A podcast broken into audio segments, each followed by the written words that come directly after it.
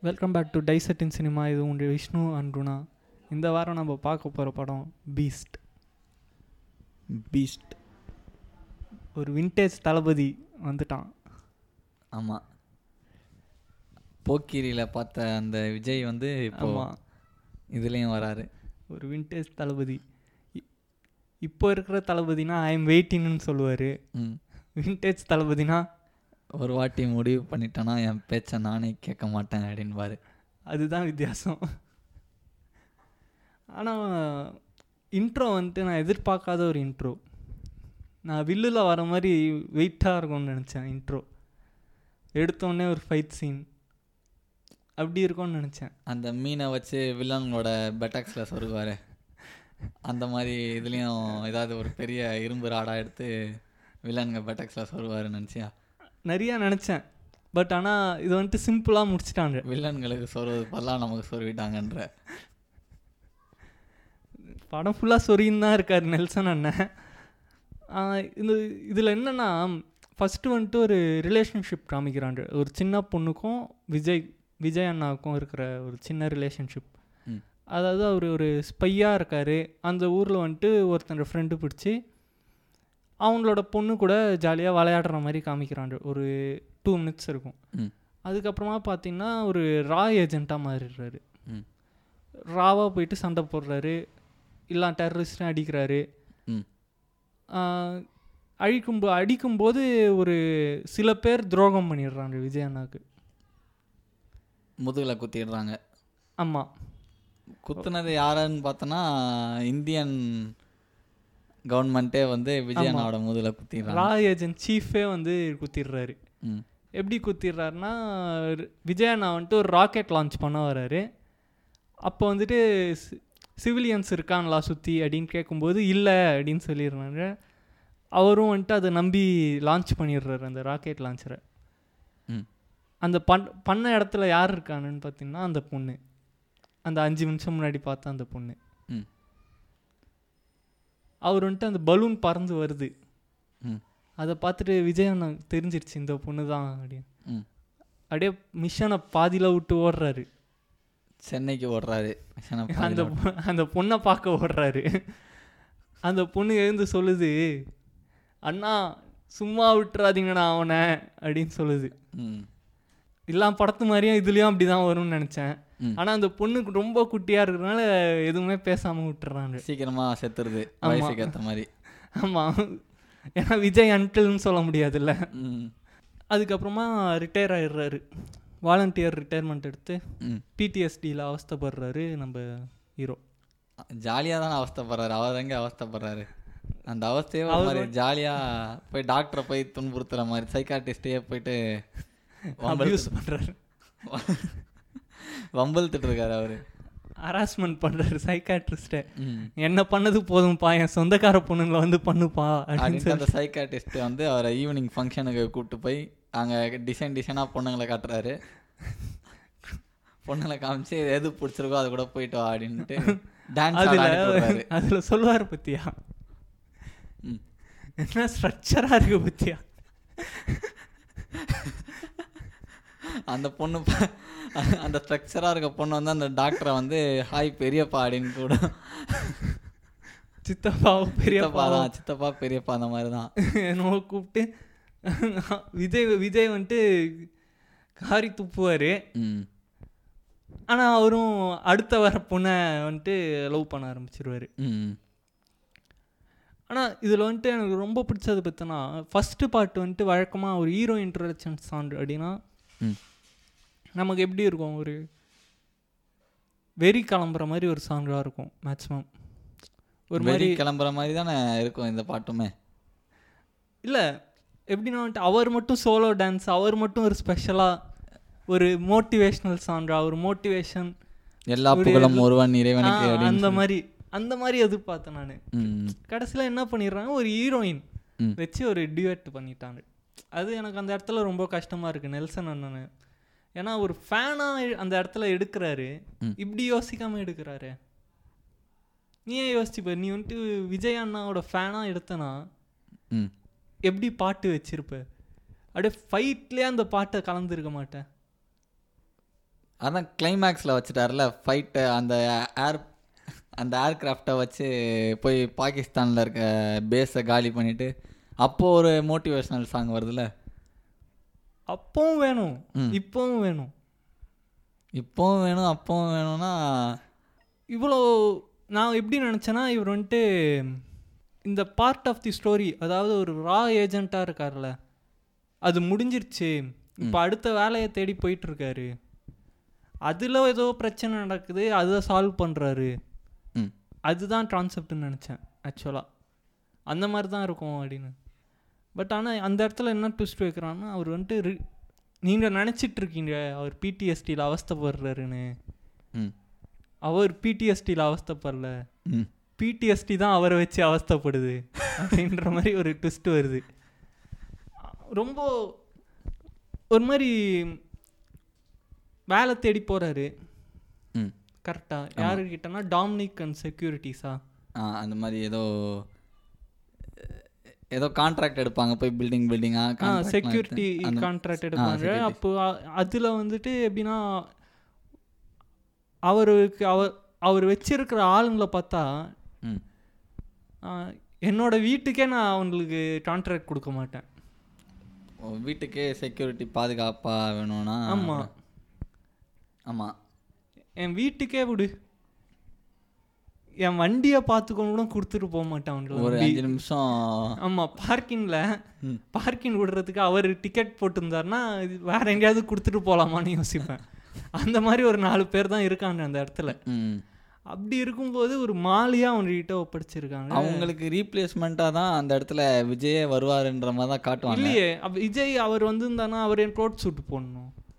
அந்த யூனிஃபார்ம் தானே போட்டிருக்கணும். ஒருவேளை அந்த கோட் சூட்டு தான் அவருக்கு அந்த யூனிஃபார்மா இது என்ன அவரும் இவனும் ஒன்று தானே ஒரே சம்பளத்துக்கு தானே வேலை பண்ணணும். ஆனால் அவர் தளபதியில். இந்த படத்தில் அவர் இளைய தளபதி. அதான் விண்டேஜாக மாறிட்டார்ல.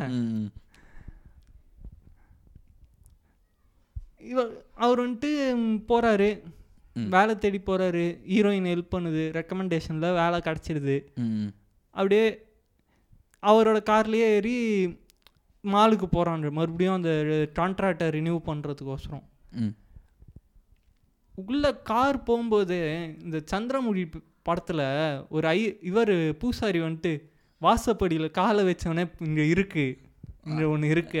அந்த மாதிரி அவர் காலை வச்சோன்னே இங்கே இருக்கு. இங்கே ஒரு ஐஜாக் இருக்கு. அப்படின்னு. டெரரிஸ்ட்டுங்க இருக்காங்கன்ட்டு மோப்பம் பிடிச்சே கண்டுபிடிச்சிடுறாரு. ஆமா. அப்படி கார் ஃப்ரண்ட் வீல் அப்படி வரும்போதே ஆ இருக்கு அப்படின்னு கண்டுபிடிக்கிற மாதிரி ஒரு சீன் வருது. எப்படி சொல்றது? இதெல்லாம் நோட் பண்ணி அவர் கூட இருந்தவங்களை கண்டுபிடிக்கலையே. ஏன்னா இவர் ரா ஏஜென்ட் அவர்னால மட்டும்தான் முடியும் அப்படின்ற மாதிரி ஒரு சீனு ஆனால் நான் எதை வேணா நான் மன்னிச்சிருவேன். இதுக்கு முன்னாடி டாக்டரை கலாய்ச்சி நம்ம ஒரு ரோஸ்ட்டு போட்டோம். அதுக்கு எல்லாரும் தூக்கின்னு வந்தாங்க. எதுக்கு? நல்ல படம்டா அது. எதுக்குடா வச்சு செய்கிறீங்க நல்ல படத்தெல்லாம் இப்படி பண்ணாதீங்கடா அப்படின்னு. இப்போ தெரியுதாடா நெல்சனோட? அதான் சுயரூபம் தெரியுதா? இது இதுக்காக தான் நாங்கள் தலையில அடிச்சுக்கிட்டோம். வேணாம் வேணான்னு சொல்லிட்டு. கேட்டிங்களா? வேணும் வேணும். இப்போ அண்ணாத்தை அண்ணாத்தைக்கு அப்புறமா இன்னொரு பெரிய ஆப்பா வைக்க போறாரு ரஜினிக்கு. அப்படின்ற மாதிரி இறங்கியிருக்காரு உள்ள. ஏன் ரஜினியை வச்சு அடுத்த படம் அடுத்த படம் ரஜினி. திரும்பி திரும்பி நம்மளால ரஜினியை ஓட்ட முடியாதுன்னு தான் எனக்கு தோணுது. ஓட்ட முடியாம இருந்தா நல்லதும்னு தோணுது. ஆமா. ஏன் இப்படி ஊரார் பாவத்தரெல்லாம் உயராங்க? அது எப்படி அது எப்படி தேடி பிடிக்கிறாருன்னு தெரில நெல்சன் தானே. இல்ல ரஜினி. எந்த டேரக்டருக்கெல்லாம் அப்படியே சருக்கல்ல போதும் அந்த டேரக்டரை வச்சு தான் எடுப்பேன்றாரு இப்போ வரக்கா. வராமல் தலைகீழாக தான் குதிப்பேன் அப்படின்னு சொல்லிட்டு சிவாவை நம்பி குதிச்சாரு. போச்சு. இப்போ நெல்சனை நம்பி குதிக்க போறாரு. நெல்சனை என்ன பண்ண காத்திருக்கிறானோ. ஆமா. ஆனா அவர் நெல்சன் என்ன பண்ணாலும் டார்க் காமெடி தான்ப்பா. அவர் என்ன பண்ணாலும் டார்க் காமெடி தான். அது ஏன்னு தெரில எதுல போய் பாரு ஜானர்ல டார்க் காமெடி தான் இருக்கு. ஜா- ஜான்ராலேயும் டார்க் காமெடின்னு தான் இருக்குது ஆமா. இதில் என்ன பீஸ்டில் அப்படின்னா டார்க் காமெடி வந்ததுன்ட்டு நான் யோசிக்கிறேன் நான். வந்த காமெடியன்ஸுமே ஒரு ஓரமாக வேடிக்கை படம். இப்போ நம்ம எப்படி ஆடியன்ஸ் உட்காந்து நாலு காமெடியன்ஸ் இருக்காங்கல்ல. பாடி ஷேமிங் பண்ணுவேன் ஸ்கின் ஷேமிங் பண்ணுவேன் எல்லாமே பண்ணுவேன் நான். அப்படின்ட்டு நெல்சன் வந்து பண்ணுறாரு அதை. அதுதான் பாடி ஷேமிங் பண்ணுறதுக்கோசரம் கடைசி மெயின் வில்லனை ஒரு மாதிரி. குட்டி குட்டியாக வச்சிருப்பேன் அந்த கார்டன் ஹோம்ஸ் மாதிரி ஏதோ குடுகுடுன்னு ஓடுறாரு அவரும். கடைசியில் அவர் அந்த பொந்தில் இருக்கும்போது ஓடுவார் பார்த்துருக்கேன் அந்த வில்லனு நான் கூட ஏதோ எலி பொந்து வழியாக போய் தப்பிச்சு ஓட போகிறாரு எலி குட்டி மாதிரி தேடின்னு இருப்பார். இந்த நான் நினைச்ச நினச்சேன் இந்த ஏதோ ஒரு மிருகம் இருக்குமே. பட்டுன்னு தோண்டி போயிடும் மூக்கு கூட நீளம். அந்த மிருகம் பேர் தெரியல. ஆனால் ஒரு மாதிரி தான் புரியுது. அந்த ஒரு மாதிரி உருண்டு உருண்டு கூட போகும். அதான். பட்டுன்னு அப்படியே தோண்டி போயிடுவான் போல அப்படின்னு நினச்சா. மாட்டிட்டு விஜய் கிட்ட அடிபட்டு செத்துரும் அது. ஆமா. ஆனால் நான் அந்த வில்லனை பார்த்தோன்னே இந்த விக்ரம் வேதால ஒருத்தர் வருவார்ல. விக்ரம் வேதால யாரு? சேட்டானு ஆ சேட்டான்னு ஒருத்தர் வருவார்ல. அவர் தான் சிஜிஐ பண்ணி மாற்றிருக்காங்க போல அப்படின்னு நினச்சிட்டேன் பட்டுன்னு. ஏன் அவர் முட்டி போட்டு நடிச்சாருன்னு நினைக்கலையா நீ? இது டெக்னாலஜி காலம்ப்பா. அது கமல்ஹாசன் காலம் இது டெக்னாலஜி காலம். இப்போ வந்து சிஜிஐ தான் எல்லாம். சி சிஜிஐலே விஜயையும் நடிக்க வச்சிருக்கலாமோன்னு தான் தோணுது. ஏன்னா அந்த சிஜிஐயே நல்லா நடிச்சிருக்கோமோ?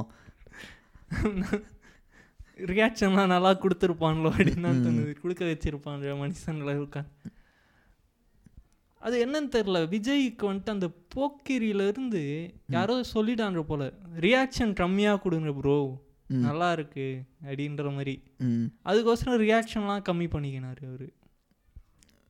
புரியுது. அப்படியே ஒரு மாதிரி அந்த படத்துலேருந்து ரியாக்ஷன்லாம் அமுக்கிட்டு அப்படியே எனக்கு என்ன தோணுதுன்னா நீ ரியாக்ஷனை கம்மி பண்ணியிருப்பாங்கன்னு சொல்கிறல நான் அப்படி இல்லாமல் அவர் வந்து டாக்டர் படத்தை பார்த்துட்டு சிவகார்த்திகேயன் நடித்ததை பார்த்து இவர் பீஸ்டில் நடிச்சிருப்பாரு? விஜயை பார்த்து தான் அவரே நடிச்சாரு. அவரை பார்த்து இவர் நடிச்சாருன்ற பத்தியா? மாறி மாறி நடிச்சிருப்பாங்க. இது மாதிரி பார்த்து பார்த்து இன்ஸ்பயர் inspire- ஏன்னா டாக்டரில் வந்து சிவகார்த்திகேயன் சுத்தமாக அப்படியே ஏதோ ஒரு மாதிரி சைக்கோ மாதிரி சுற்றின்னு இருப்பார். ஒரு ரியாக்ஷனும் கொடுக்காம.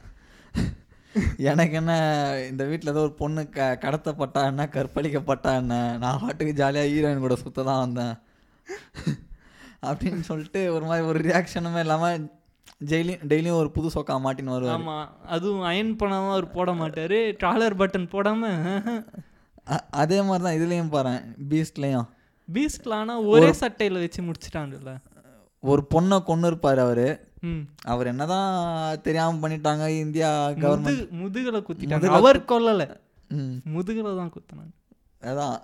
அப்படி அதான் குத்திட்டு அவர் கொண்டுட்டேன்னு நினச்சிட்டு பிடிஎஸ்டியில் இருந்தாலுமே ஒரு மாதிரி சந்தோஷமாக தான் இருப்பார் அவர். டாக்டர் அந்த சைக்காட்டிஸ்ட்டை போட்டு டெய்லியும் துன்புறுத்தின்னு. ஒரு மாதிரி தனக்குள்ளே இருக்கிற சைக்கோத்தனத்தை அவர்கிட்ட வந்து திணிச்சு திணிச்சு இன்ஃப்ளூயன்ஸ் பண்ணி அவரை ஒரு சைக்கோவாக மாற்றிட்டு இருப்பாரு. ஆமா இல்ல நீ வந்துட்டு அப்படி யோசிக்கிறல்ல? அந்த சைக்காட்டிஸ்டே வந்து போதும்டா யப்பா நீ என்னை சைக்கோவாக மாற்றினது அதுக்கு பிராயச்சித்தமாக வந்து என் சொந்த பீடோஃபைலா மாறிடுறாரு. அவர் ஆல்ரெடி பீடோஃபைல் தான். அதுக்கு பதிலா என் சொந்தக்கார பொண்ணு ஏதாவது ஒரு பொண்ணை உனக்கு தள்ளி விட்டுறேன். ஆமா. என்னை விட்டுரு அவளை சைக்கோவா மாத்து அப்படின்னு சொல்லிட்டு இப்படி கை மாற்றி விட்டுருவாரு விஜய் கிட்ட. ஆனா வி- விஜய் விஜய் இதுக்கு ஏன் ஓகே சொல்லியிருப்பாரு அப்படின்னா ம்.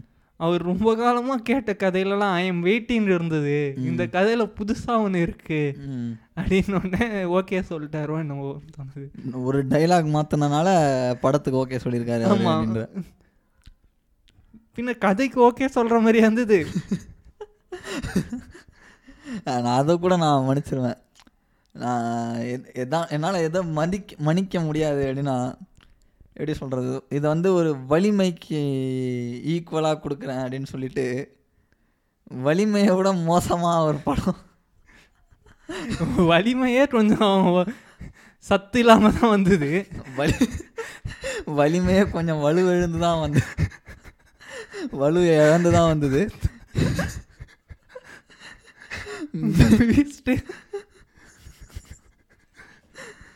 பீஸ்ட் நான் தான் ஆல்ரெடி சொல்லியிருக்கேன் டாக்டர் படம் சொல்லும்போது பீஸ்ட் வந்து எப்படி காட்ட போகிறாங்க அப்படின்னா ஒரு மிருகமே ஒரு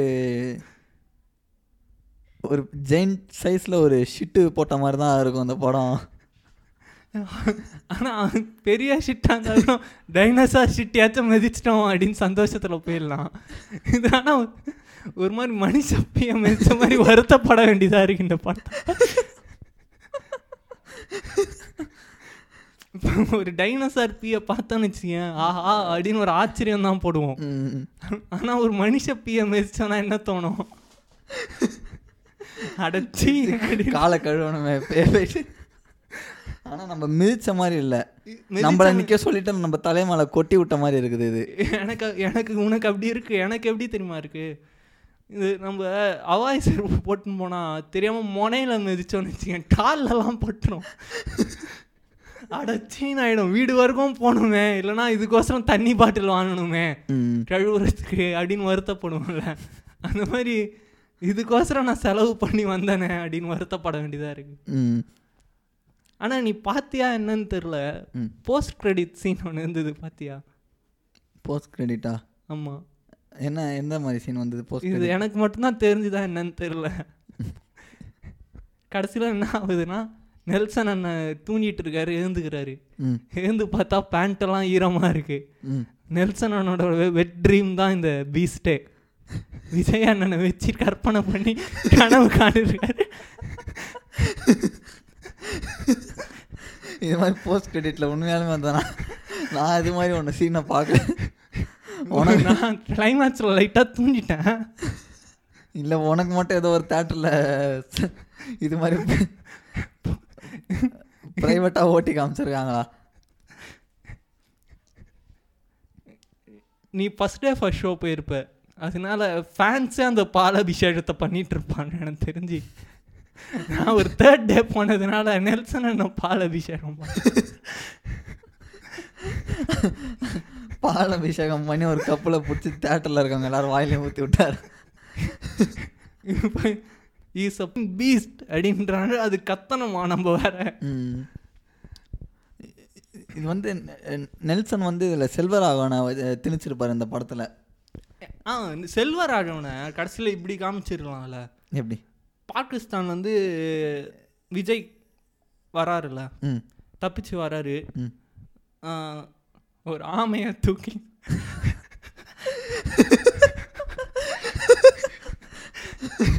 ஒரு ஆமையை கடத்தின்னு வராரு.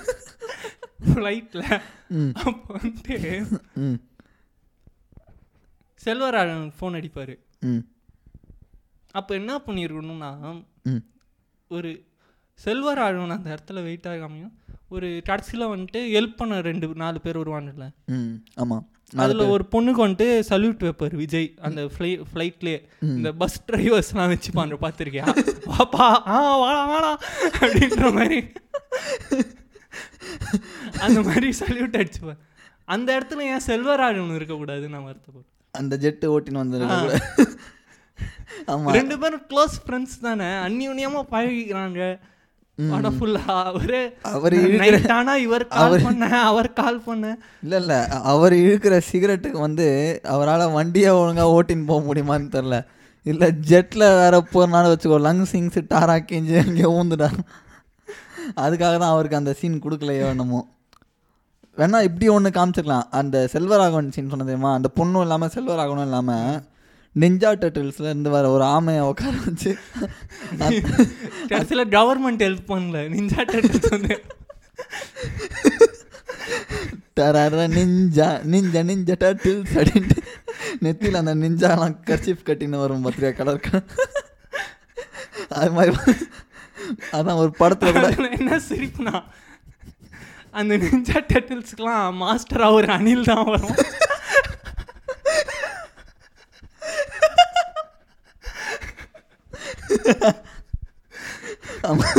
அந்த தான் விஜய் ஆமாம் அப்படி வச்சிருக்கலாம் ஆமாம் என்ன கேட்டால் அப்படி வச்சிருந்தாலுமே ஒரு சூப்பரான சீனாக இருந்திருக்குமோ படத்தில்.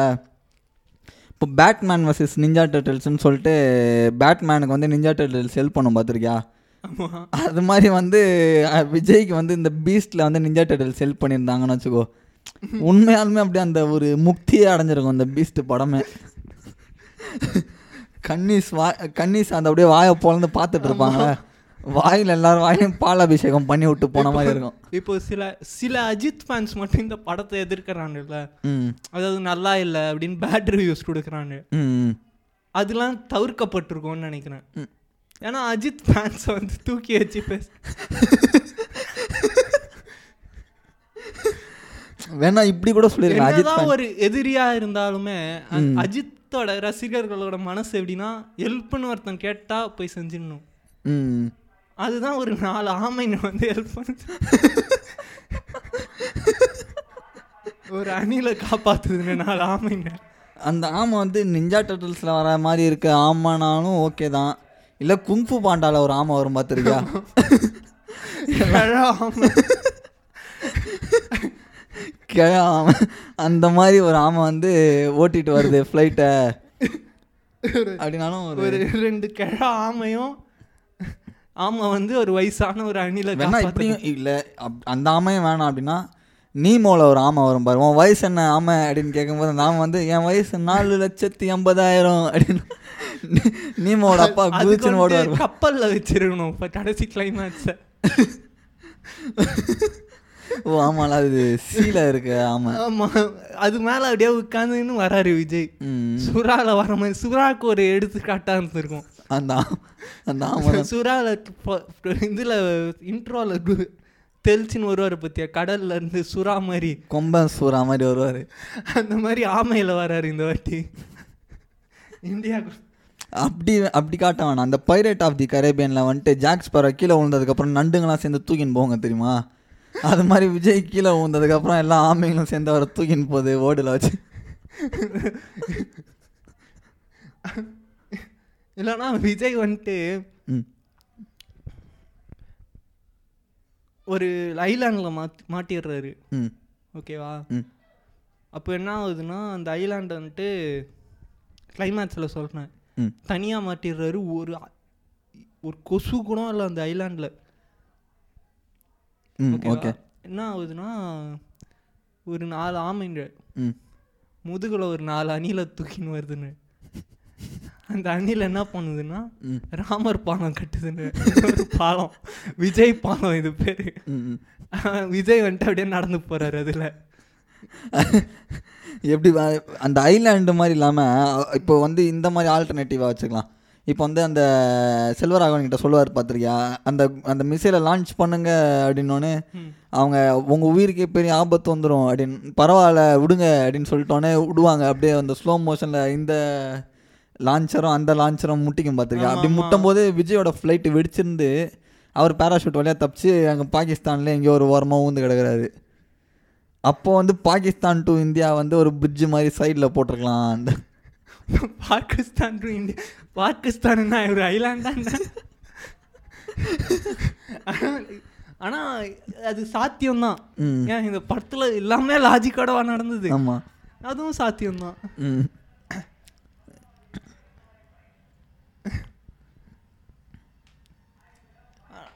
இதுல இந்த படத்துல எதுக்கு ஒரு ஹீரோயின் ஹீரோயினே தேவையில்லை அப்படின்ற மாதிரி தான் இந்த படம். அதுக்கு பதிலாக யோகி பாபு அந்த இன்னொரு ஒரு கேரக்டர் இருந்தது காமெடி பண்ணுற கேரக்டர்.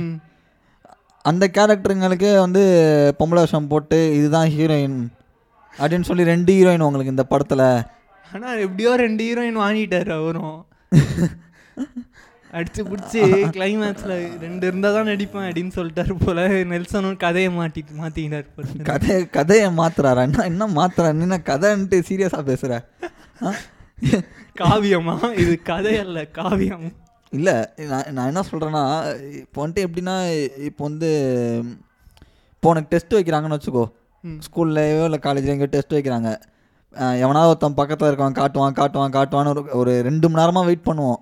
பக்கத்தில் இருக்கணும் அதே மாதிரி காட்டுறேன்னு தான் சொல்லிட்டு உட்காருவானு ஆனால் எக்ஸாம்னு வரும்போது அவன் கடைசியில் காட்டாம அவனே எழுதிட்டு கடைசியில் மச்சான் அப்படின்னு சொல்லிட்டு கையை விரிப்பான் பார்த்துருக்கியா ஒன்னே ஆடா நம்புனேன் நான் அப்படின்னு சொல்லிட்டு கடைசி இருக்கிற பத்து நிமிஷத்தில் நம்ம பாட்டுக்கு பேப்பரை ஃபில்அப் பண்ணி கொடுப்போம் பார்த்துருக்கேன் மிஸ்ஸு கிட்ட. அந்த எழுதி கொடுக்குற நம்ம தான் வந்து நெல்சனாகவும் கொடுக்குறவங்க மிஸ்ஸு வந்து வாங்குற மிஸ்ஸு வந்து ப்ரொடியூசராகவும் இருக்கிறாங்க. எதையோ ஒன்று எழுதி கொடுத்துட்டு இந்தாங்க கதை அப்படின்ட்டு ப்ரொடியூசர் மூஞ்சில விட்டு இருந்ததுக்கப்புறம் ப்ரொடியூசர் வந்து இந்தாப்பா பணம் அப்படின்னு சொல்லிட்டு அவர் ஒரு நூற்றம்பது கோடி ரூபா எடு. ஆமாம் இதில் நம்ம எப்படி இருக்கோம்னா நம்ம அப்பா அம்மா மாதிரி இருக்கும். எல்லா காசையும் கொடுத்துட்டு ஏமாந்து போகிறது நம்ம தான் அந்த மிஸ்ஸும் இல்லை. அந்த பையனும் இல்லை. அந்த அப்பா அம்மா தான் அதே மாதிரி தான் அந்த ஆடியன்ஸ் தான். ஏமாந்து போகிறது இது ஏன் இந்த படத்தை வந்து இப்போ ப்ரொடியூசர் வந்து என்ன நினச்சாருன்னா என்ன நினச்சி இந்த காசை கொடுத்துருப்பாருன்னா ஏதோ ஒரு அன்னதானமாக இருக்கட்டுமே. நெல்சனுக்கும் விஜய்க்கும் அப்படின்னு நினச்சி தான் அந்த கதையை கேட்டு அவர் கொடுத்துருப்பாரோன்னு தோணுது எனக்கு. ஏன்னா இப்படி உண்மையாலுமே நீ கோடிக்கணக்கில் காசு வச்சுருக்க அப்படின்னா இப்படி ஒரு கதையை கேட்டுட்டு நீ டக்குன்னு தூக்கி கொடுக்க மாட்ட. அப்படி நீ நூற்றம்பது கோடி ரூபா நீ கொடுக்குற அப்படின்னா சரி ஒரு நல்ல மனசு. இந்த அடுத்தவங்களுக்கு போய் சேரட்டும் இது அப்படின்னு சொல்லி தான் கொடுத்துருப்பேன் அதனால வந்து நான் என்ன நினைக்கிறேன்னா தேட்டரில் பார்க்க வரவங்களுக்குலாம் எதுக்கு காசு வாங்கிட்டு இவங்க கொடுக்குறாங்க? இப்போ எப்படி இதை ஒரு அன்னதானமாக கொடுத்தாங்களோ அதே மாதிரி தேட்டரில் படம் பார்க்க வரவங்களும் சும்மா வந்து பாருங்கள் உங்களுக்கு பிடிச்சிருந்தா காசு கொடுங்க இல்லைனா கொடுக்க வேணாம் அப்படின்ட்டு நீங்கள் சொன்னீங்கன்னா கூட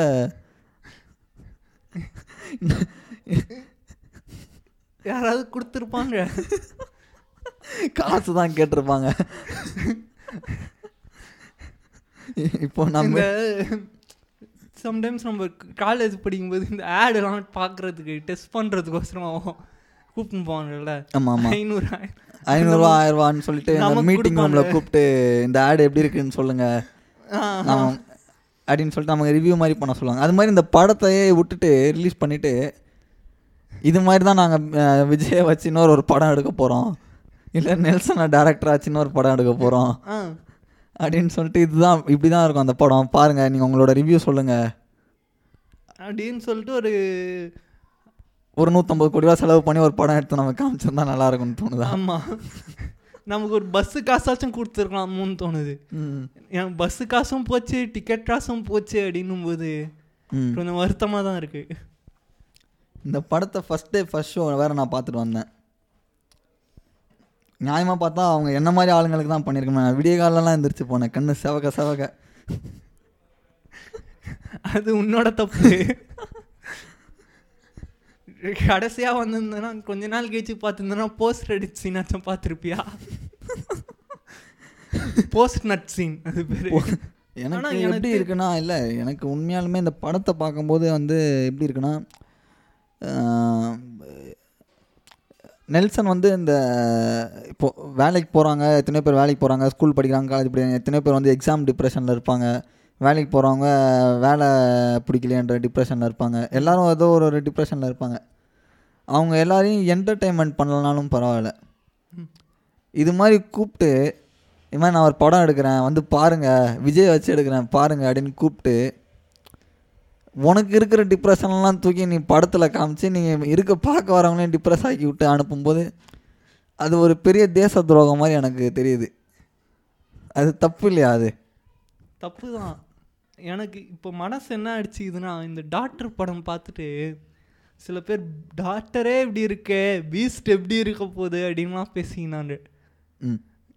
ஆனால் நான் உண்மையிலே பேசுகிறேன் பீஸ்டே எப்படி இருக்கு. தலைவர் ஒரு தலைவரை வச்சு எப்படி இருக்க போதோ. தலைவர் என்ன கதிக்கு ஆளாக போகிறாரோ பாவண்டா அவர் வயசான மனுஷன். ஒழுங்கா அவர் ரிட்டையர்மெண்ட் காலத்தில் டீசெண்டாக ரிட்டையர் ஆகிறத விட்டுட்டு இப்படி அவர் வச்சு அலக்கழிக்கிறீங்களே ஆள் ஆளுக்கு. அவரும் உங்கள் இளைய சமுதாயம் இளைய சமுதாயம் நம்பி தலையை கொடுக்குறாரு. கூப்பிட்டு மொட்டை அடிச்சு விட்டுறீங்க. அவர் உஷாராயிட்டு கண்டிங்கன்னா நல்லா இருக்குமே. ம். அவருக்கு என்ன பண்ணியிருக்காரோ? ஆனால் எனக்கு பிடிச்சது என்னென்னா விஜய் வந்துட்டு ஒரு சப் ஒரு மாதிரி சின்ன சின்ன நமக்கு ரகசியம் விட்டு போகிறார் படத்தில். நான் அரசியலுக்கு வருவேனா? மாட்டேனா? அப்படி. ஆமாம் இப்போ அது அது வந்தது அது வந்து உன்னை யோசிக்க வைக்குது. தளபதி வருவாரா? இளைய தளபதி வருவாரா? வர மாட்டாரான்ட்டு ஆமாம் வந்தாலும் என்ன ஆக போகுது? வரலனாலும் என்ன ஆக போகுது? தளபதி வராருடா அவர். ஃபஸ்ட் ஒரு சோல்ஜர் அதுக்கப்புறமா தான் பாலிட்டிஷியன் நம்ம அந்த மாதிரி ஒரு தலைவரை பார்த்ததே இல்லையே. வலாடிமிர் புட்டின் இருக்கார் பார். ரஷ்யாவில் பார்த்து. நம்ம பார்த்தது இல்லைல்ல இப்போ நினச்சி பாரேன். இதெல்லாம் இப்போ வந்துட்டு ஒரு ஒரு நாலு வருஷத்தில் இன்னொரு எலெக்ஷன் தளபதி வராரு ம். போஸ்டர்லாம் எப்படி இருக்கும் பாருங்க. ம். தளபதி வைசஸ் தளபதி. அவர் தான் அவருக்கு மாதிரி. ஸ்டாலின் தான் தமிழ் ரெண்டு தளபதியும் போட்டி போட்டுக்கிறாங்க. ஓ அப்படி. ஆனால் வலிமை அப்டேட்டு அப்டேட் வேணும் அப்டேட் வேணும் அப்டேட் வேணும்னு கன்னிஸ் கதறினாங்க தெரியுமா? அந்த கன்னிஸோட நிலமைலாம் யோசிச்சு பாரு இந்த கதறி கதறி கதறிய கடைசி வரைக்கும் கதறின் தான் இருந்தோம்னு நினைக்கும் போது மனசு கொஞ்சம் கஷ்டமா தான் இருக்கு. கதறினதுக்காக வந்துட்டு பைக்கர்ஸை பற்றி இவ்வளோ கேவலப்படுத்திட்டு போயிட்டாரு. அது கதறாமே இருந்திருக்கலாமே நம்ம. நீ உன்னை சில பேர்லாம் அஜித் அஜித் வந்துட்டு பைக் ஓட்டின்னு வருவார். சும்மா ஒரு ஸ்ப்ளெண்டர் பைக் ஓட்டின்னு வந்தால் கூட போதும் கத்துறேன் அப்படின்னு இருக்காங்க. ம். அவனு மூஞ்சிலாம் செருப்பால் அடிச்ச மாதிரி இருக்காது. இது மாதிரி அஜித் இந்த பைக்கருங்களாலே ரவுடி பசங்க தான். ரவுடி பசங்க தான் காமிச்சிட்டாங்க. ம். இந்த டியூக் வச்சிருந்தாலே உருப்படாமல் போனவங்க தான் நீ சும்மா ஏதோ என்ன சொல்கிறது ஒரு டியூக் எடுத்துகிட்டு போயிட்டு திடீர்னு எங்கேயோ போகிறேன் வழியில் திடீர்னு பெட்ரோல் இல்லாமல் அஜித் வீட்டு முன்னாடி நிப்பாட்டிட்டு போயிடுற. அஜித் வந்து நடிப்பார் என்ன அடிக்க மாட்டேன் நீ நிப்பாட்டிட்டு போயிடுற நீ பெட்ரோல் வாங்குறதுக்காக. ஷாலினி பார்த்துட்டு என்ன சொல்கிறாங்க ஏங்க நம்ம வீட்டு வாசல்ல ஏதோ ஒரு பொறுக்கி போய டியூக்கை விட்டு போயிருக்காங்க. இந்தாரி வரேன் அப்படின்னு சொல்லிட்டு கதவை திறந்து அந்த டியூக் பைக்கை கண்டம் பண்ணா கண்டம் பண்ணி மறுபடியும் கதவை போயிரு. இல்லை இல்லை ஃபஸ்ட்டு வினோத்துக்கு கால் பண்ணுவார். ரெண்டு பேரும் சேர்ந்து கண்டம் பண்ணுவான் அந்த டியூக்கை தவிர தனியாலாம் கண்டம் பண்ண மாட்டேன் உடச்சிட்டு கதவை உள்தாப்பா போட்டு உள்ளே போயிடுவாங்க மறுபடியும். ஆமாம் நீ வந்து பெட்ரோல் பெட்ரோல் பாட்டிலில் வாங்கின்னு வந்து பார்ப்ப வண்டி கண்டமாக இருக்கும். அந்த பெட்ரோலை எடுத்து நீயே கண்டமான வண்டி மேலே ஊற்றிட்டு நீயும் சேர்ந்து கொளுத்தி செத்துருவ. நீ கஷ்டப்பட்டு கடன் வாங்கின்னு வந்திருப்ப. அவன் வந்துட்டு எரிச்சிட்டு போயிடுவான். மூணு மாதம் முன்னாடி தான்டா வாங்கினேன் கடனை கூட இன்னும் அடைக்கலையடா. ஏன்னா அவங்க காட்ட வர்றது இந்த மாதிரி ஒரு விஷயங்கள் தான் ஃபுல்லாகவே ஆமாம் இப்போ பாரு ஆனால் அஜ் அஜித் குமார். அவர் வந்துட்டு முன்னேறிட்டாரு. விஜய் வந்துட்டு விஜய் ஃபேன்ஸு விஜய்லாம் வந்துட்டு இன்னும் அஜித்தை கலாய்ச்சிட்டு இருக்காங்க மெச்சூரிட்டி வந்துருச்சு அஜித்துக்குலாம். அஜித்துக்கு மெச்சூரிட்டி வந்து அப்படின்ட்டு அஜித் ஃபேன்ஸ்லாம் சொல்கிறாங்க விஜய் ஃபேன்ஸும் வந்து விஜய்க்கு மெச்சூரிட்டி ஆயிடுச்சுன்றாங்க. நம்ம தான் அடிச்சுக்கிறோம். ஆமாம் ஆனால் விஜய் ஃபேன் விஜய் இப்படி பண்ணிட்டாரு. ம் ஏன்னா எப்படி பண்ணிட்டாரு. ஆமா ரீமன்லாம் சொல்லிட்டாரு. படத்துல? அதான் அவங்க தான் ஏதோ சின்ன பசங்க கலாய்ச்சிக்கிறாங்க. அவர் ஆமையை வந்து தூக்கி போடுறாரு. ம். இப்போ எனக்கு தெரிஞ்ச அஜித் அடுத்த வலிமைக்கு அடுத்தது இன்னொரு ஒரு படம் வந்து என்ன படம் நடிக்கிறாரு? ஏதோ சொன்னார் அதை பற்றி எதுவும் அப்டேட் கொடுத்தாரா? ஏதோ வினோத் வச்சுதான். வினோத் வலிமை எடுத்தார்ல அவர் இப்போ வினோத்தும் அஜித்தும் அந்த படத்தை பீஸ்ட்டை போய் தேட்டரில் போய் பார்த்துட்டு தலை உங்களை எப்படி கலாய்ச்சிருக்காங்க பார்த்தீங்களா? வாங்க நம்ம பழி வாங்கி ஆகணும்னு சொல்லிட்டு அஜித் வந்து ஒரு செல்லப்பிராணி வளர்க்குறாரு புது படத்தில். அனில்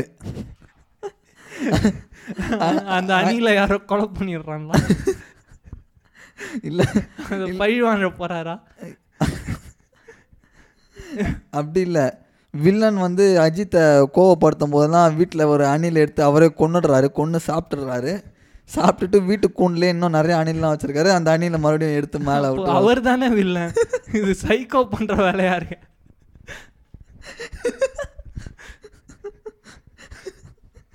அப்படி பதிலுக்கு பழி வாங்குறாங்க. அப்படி அப்படி வைக்க வேணாம். எப்படி வைக்கலாம்னா ம்.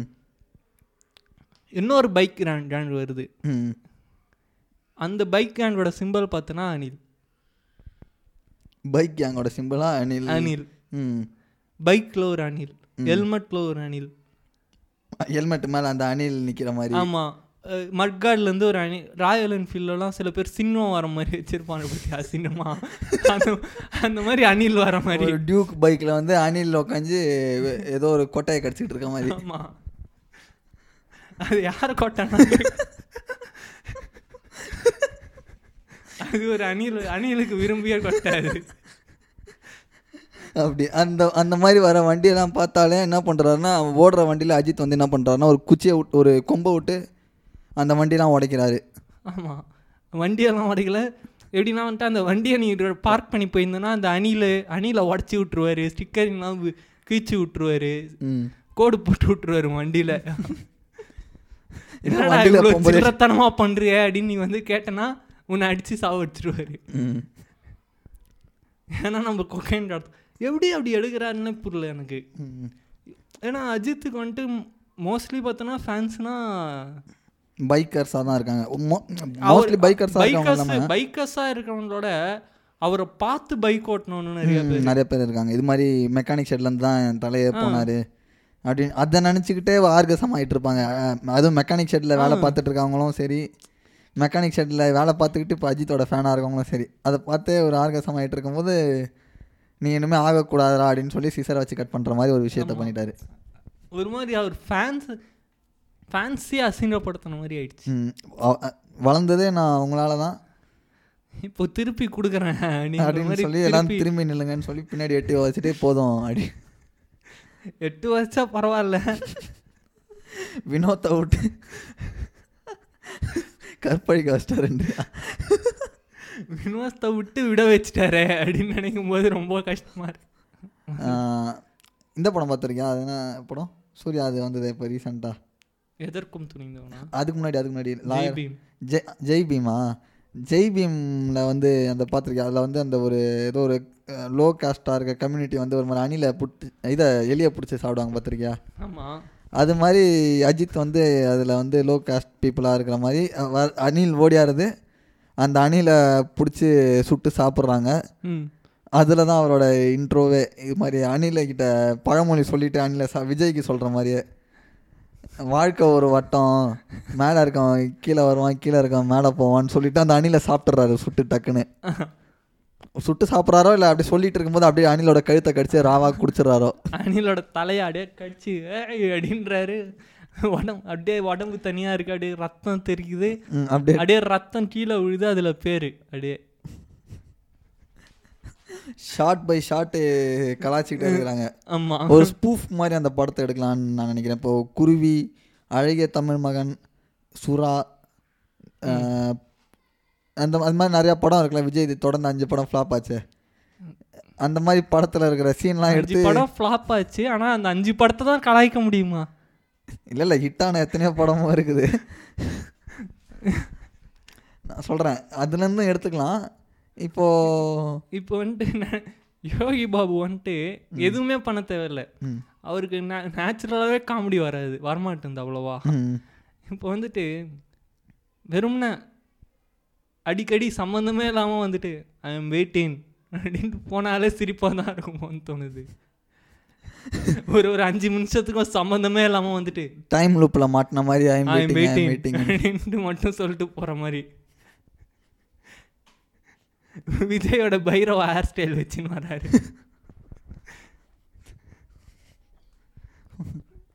இவ்வளோ நேரம் நம்ம பே இவ்வளோ நேரம் பாட்காஸ்ட் நம்மளது கேட்டுட்டு என்னடா பீஸ்ட்டை பற்றி ஒன்றுமே இவங்க பேசலையே. சம்மந்தமே இல்லாமல் ஏதோ பேசுகிறாங்கன்னு நினைப்பாங்க. ம். அவங்களுக்குலாம் நான் சொல்லிக்க வர விஷயம் ஒன்று தான் பீஸ்ட்லேயும் ஒன்றும் இல்லை. இந்த இந்த பாட்காஸ்ட்லையும் அதை பற்றி பேச ஒன்றும் இல்லை. ஒன்றும் இல்லை. அதிகபட்சம் என்னன்னா ஒரு ஒரே ஒரு ஏதோ ஒரு பில்டிங்கை செட்டு மாதிரி போட்டு கேட்டால் ஈஸ்ட் கோஸ்ட் மாலுன்றாங்க ஈஸ்ட் கோஸ்ட் மாலா என்ன மாலுன்னு தெரியாது. அந்த மாலில் எது எதெல்லாம் பண்ண முடியாது அந்த மாலில் என்னென்னலாம் பண்ண முடியுமோ அது பண்ணியிருந்தா கூட நான் ஒத்துப்பேன். அந்த மாலில் எது எதெல்லாம் பண்ண முடியாதோ என்னெல்லாம் பண்ணக்கூடாதோ? எது எதெல்லாம் பண்ணக்கூடாதோ எல்லாத்தையுமே பண்ணி வச்சு எதெல்லாம் ரெஸ்ட்ரிக்டடோ அந்த மாலில் அத அதெல்லாம் பண்ணியிருக்காங்க நான் என்ன நினச்சேன்னா கடைசியில் விஜய் வந்துட்டு. விஜய் அப்படியே கட்டி போட்டு வச்சிருக்காங்க. விஜய் வந்துட்டு ம். அது ஒரு முஸ்லீம் குழந்தை இருக்குல்ல ம். அதை பக்கத்தில் உட்கார வச்சு ம். கட்டி போட்டு வச்சு அப்படியே அந்த கயிறை அறுத்து அந்த பொண்ணை பிடிச்சி ம். ஒரு டைலாக் பேசுகிறாரு எல்லாருமே ஒன்று தான் இந்த பொண்ணு ஒரு முஸ்லீம் நான் ஒரு இந்து. ம். பார்க்க வர எத்தனையோ பேர் நீங்கள் கிறிஸ்டினாக இருப்பீங்க. ஆ. சொல்லு. எல்லாரும் ஒன்றா இருக்கும். ஒன்றா நீங்களும் ஒன்றாயிடுங்க டெரரிஸ்ட் அப்படின்னு சொல்கிறாரு உடனே டெரரிஸ்ட்லாம் அப்படியே அழுதுட்டு தன்ன தானே தானே துப்பாக்கிலாம் கீழே போட்டு அண்ணா அப்படின்னு வந்து விஜய் அண்ணா அப்படின்னு சொல்லிட்டு முட்டி போட்டுறாங்க.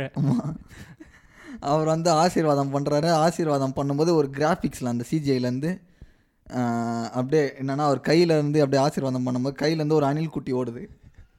ஓடி அந்த முட்டி போடுற எல்லா டெரரிஸ்ட் தலைமையிலையும் ஏறி ஏறி ஏறி ஏறி ஜிங் ஜிங் ஜிங் ஜிங் ஜிங். ஆசீர்வாதம் பண்ணுது அது அப்புறமா இந்த நம்ம கோயில் வந்து வரும்போது கிரீடம் வைப்பாங்கல்ல? ம். அந்த மாதிரி ம்.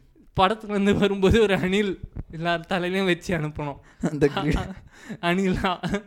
பெருமாள் கோயிலும் ஆஞ்சநேயர் கோயிலையும் வைப்பாங்க. அந்த மாதிரி அணிலை வச்சு வச்சு அனுப்பணும். ஏன்னா நமக்கு விஜய் அது- இது த தரிசனம் கிடச்சிருச்சு. அதனால அந்த மாதிரி ஒரு வச்சிருந்தா அனில் ஃபேன்ஸ்லாம் அந்த இடத்துலயே. ஒரு மாதிரி ஆர்காசம் ஓவர் டெத் ஆகி ஓவர் லோட் ஆகி இறந்துருப்பாங்கன்ற தேட்டர்லேயே. நெட் ஷோ வரவன்லாம் என்ன இது? பழக்கப்பட்ட வாசனையா இருக்கு. ஜிங்க் பெயிண்ட் தம்பி ஒன்றும் இல்லை உள்ள உட்காருங்க அப்படின்னு. புதுசா பெயிண்ட் அடிச்சிருக்கோம். உட்காருங்க சீட்டு வழுவழுன்னு இருக்கும் கண்டுக்காதீங்க.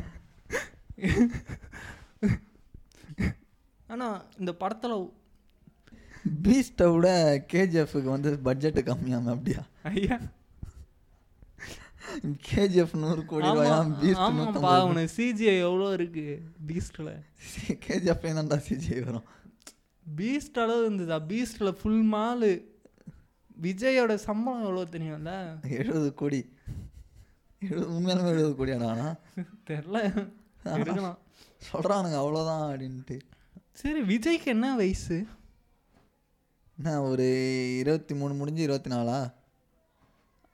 அது எப்படி இப்போ பூஜா ஏஜுக்கு இருபத்தஞ்சு. இருபத்தஞ்சு பூஜா விட சின்ன பையன்றியா விஜய். ஆமா. ஆனா இளநேரம் வந்துடுச்சு அவருக்கு. ராயசன்டா இந்த காஞ்சனாத்திரியில் லாரன்ஸுக்கு வருமே அது மாதிரியா? ஆமா. இளநேரம் இவன் சின்ன வீரம் படத்துல அஜித்துக்கு வருமே அந்த மாதிரி. நான் கருமாண்டா எவ்வா? ரெண்டரை hour- ஆனா ரெண்டரை தான். டீசெண்டாக ரெண்டரை ஹவர் தான். ஆமா. இந்த மூணு ஹவர் மூன்றரை ஹவர் ரெண்டரை ஹவர் உட்கார முடிஞ்ச உன்னால இன்னும் ஒரு அரை மணி நேரம் உட்கார முடியாதா? முடியாதுன்னு தான் தோணுது. நினச்சி பாரு இன்னொரு பாட்டு இன்னொரு ஃபைட்டு ம்.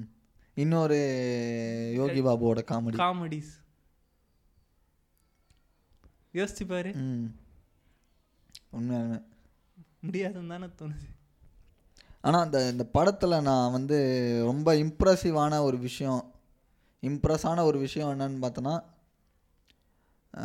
அந்த அந்த மாலை ஹைஜாக் பண்ணுறதுக்காக நாற்பது வருஷம் நான் பிளான் பண்ணேன்னு சொல்லிட்டு அந்த மினிஸ்டரா சொல்லுவார் பார்த்துருக்கியா? ஹோம் மினிஸ்டர் ஹோம் மினிஸ்டர் சொல்லுவார் நாற்பது வருஷம் நான் பிளான் பண்ணேன் இந்த பிளானு அப்படின்னு சொல்லிட்டு ஒரு மாதிரி கத்துவார். இந்த படத்தோட கான்செப்ட்டுமே என்னன்னு பார்த்தோன்னா ஒன்லைனரே இப்படி தான் இருக்குமோன்ட்டு. அறிவே இல்லாத தீவிரவாதிங்க வந்து ஒரு மாலை ஹைஜாக் பண்ணிடுறாங்க. அந்த அறிவே இல்லாத தீவிரவாதிகளை வந்து அறிவே இல்லாத ஒரு பிடிஎஸ்டி பிடிச்ச ஒரு ஸ்பை அண்டர் கவர் ஏஜென்ட் வந்து பிடிச்சி காலி பண்ணிடுறாரு.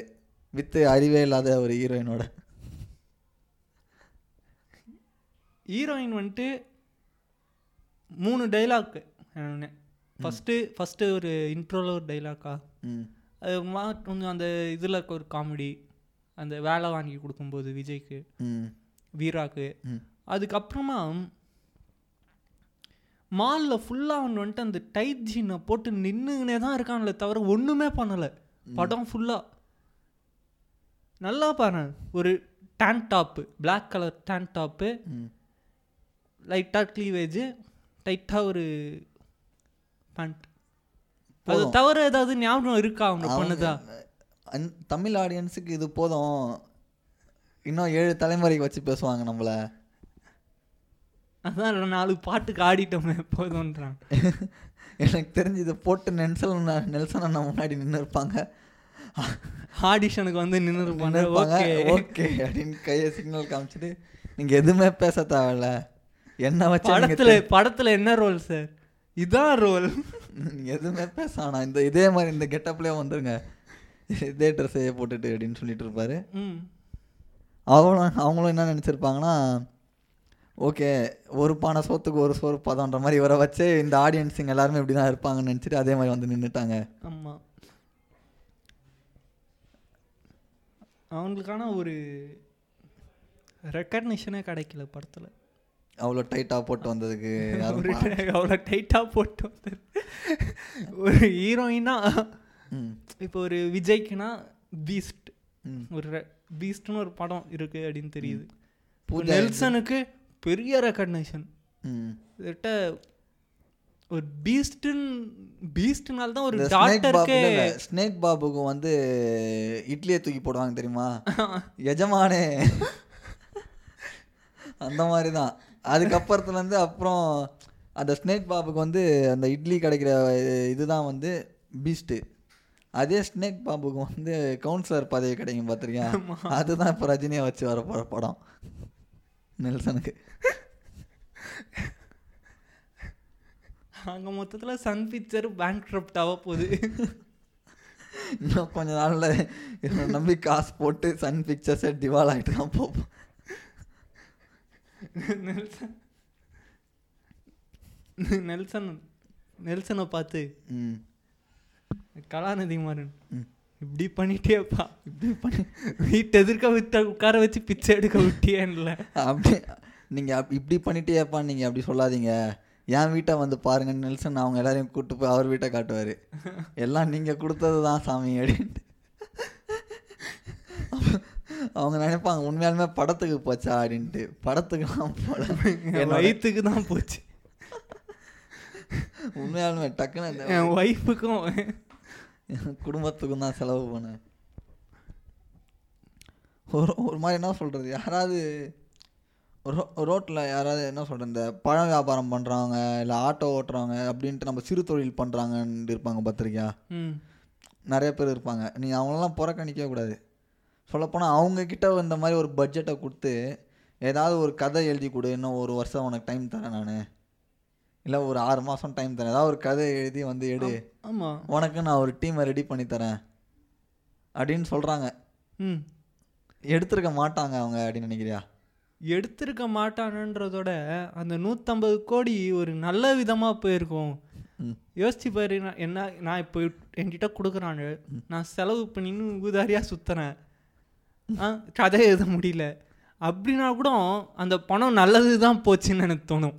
இந்த படத்துக்கு போகாதது.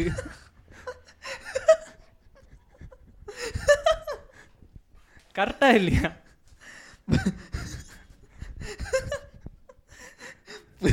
புரியுது. எடுத்துன்னு போயிட்டு மொத்தமாக ஏதோ ஒரு பிரமிட் ஸ்கீம்லையோ இல்லை லாட்ரி பந்தய குதிரை மேலே கட்டுறது. எப்படியோ செல்ஃப் டிஸ்ட்ரக்ஷனுக்கு என்னென்ன வழிலாம் இருக்குதோ அந்த எல்லா கேம்பிளிங் சூது போதை எல்லாத்துலையுமே செலவு பண்ணிட்டு இல்லை அப்படி இல்லாமல் அருணாச்சலத்தில் ரஜினி செலவு பண்ணுவார் பார்த்துருக்கியா அந்த மாதிரி செலவு பண்ணுறேன்னே வச்சுக்கோ. அப்போனா கூட ம். நல்லா தானே செலவு நல்லதுக்கு தானே போயிருக்காது அதை வாழ்க்கை பூரா நினைக்கலாம். ஆ. இப்போ நெல்சனா தான் வாழ்க்கை பூரா நினைப்பாரோன்னு தான் எனக்கு தோணுது இதை. ப்ரொடியூசர் எப்படி நினைப்பாங்கன்னு எனக்கு தெரியல. ப்ரொடியூசரும் ஆடியன்ஸும் பயங்கரமாக நினைப்போம். அதான் அருணாச்சலம் அருணாச்சலம் வந்துட்டு டக்கு டக்கு டக்குன்னு பார்க்குறவங்களுக்குலாம் தூக்கி கொடுப்பாரு பார்த்துருக்கியா காசை? அந்த மாதிரி நெல் இங்கே ஒரு ஆடு சிக்கிருச்சு அப்படின்னு சொல்லி. சைடு ஆர்டிஸ்ட்லாம் தூக்கி தூக்கி கொடுத்தாராங்க என்ன என்ன பேச்சு பேசுனாங்க சில பேர்? கோலமா கோகிலாடா பேசுறீங்க? அம்மா இருங்கடா அப்படின்னு சொல்லிட்டு. தலைவன் இப்போ ஒரு புது வெப்பனோட எடுத்துட்டு வரான். ஆ. எப்படி எப்படி போஸ்டரில் ஷார்ட் கன்ல எயிட் எக்ஸ் போடும்போதே ஒரு சந்தேகம் இருந்தது. சரியில்லையே சரி அதுக்கு அதுக்கான அனில்ஸ் வந்துட்டு சேர்ந்து ஒரு எக்ஸ்பிளனேஷன் வந்து ஷார்ட் கன்ல வந்து அப்படி இருக்கும் எயிட் எக்ஸ் போடலாம் ஏழு கிலோமீட்டர் இருக்கவன் அடிக்கலாம். அது அது கூட நான் மன்னிச்சிருவோம்டா. ஆதின்னு ஒரு படம் வந்தது ஞாபகம் இருக்கா? ஆமா ஆமா ஆதி. அதில் வந்துட்டு சட்டையில் லைட்டாக சிவப்பு கலர் இருக்கும். ஆ. இவர் விட்ட போஸ்டரில் வந்துட்டு லைட்டாக சிவப்பு கலர் அதே ஒயிட் ஷர்ட்டு அதே சிவப்பு சிவப்பு கலர் அதே லெஃப்ட் ஹேண்ட் சைடு. உடனே சொன்னாங்க பாரு ஒரு புருடா எவ்வா? ஆதி ரெஃபரன்ஸ் தான் அது. ஆதி ஆதியே ரெஃபரன்ஸ் எல்லாம் தான்டா போச்சு. ஏதோ பாட்டாவது நல்லா இருந்தது அதுல. ஆதிக்கு ரெஃபரன்ஸ் வேற அது- அது விஜயே மறந்துருப்பாரு. அந்த மாதிரி ஒரு படம் நடிச்சதை. அந்த படத்தை வந்து அவர் வீட்டில் யாராவது போட்டு பார்த்தாங்கன்னா கூட. விஜய் என்ன தெரியுமா சொல்லுவாரு? நான் அந்த படம் வந்து ஏதோ ஒரு வயசு கோளாறுல நடிச்சிட்டேன் காசு வருதுன்னு சொல்லிட்டு அதை சும்மா போட்டு போட்டு நான் எனக்கு குற்ற உணர்ச்சியை தூண்டாதீங்க. அந்த படத்தை இது பண்ணுங்க. முடிஞ்சா நான் சுந்தர பிச்சைக்கிட்டே பேசி அந்த படத்தை கூகுள்லேருந்து delete பண்ணாது அப்போ வாய்ப்பு இருந்தா பண்ண. இன்டர்நெட்லேருந்து டெலிட் பண்ண. விஜய்க்கு ஒரு செட் ஸ்டெப் மாதிரி ஆதி. ஆமா.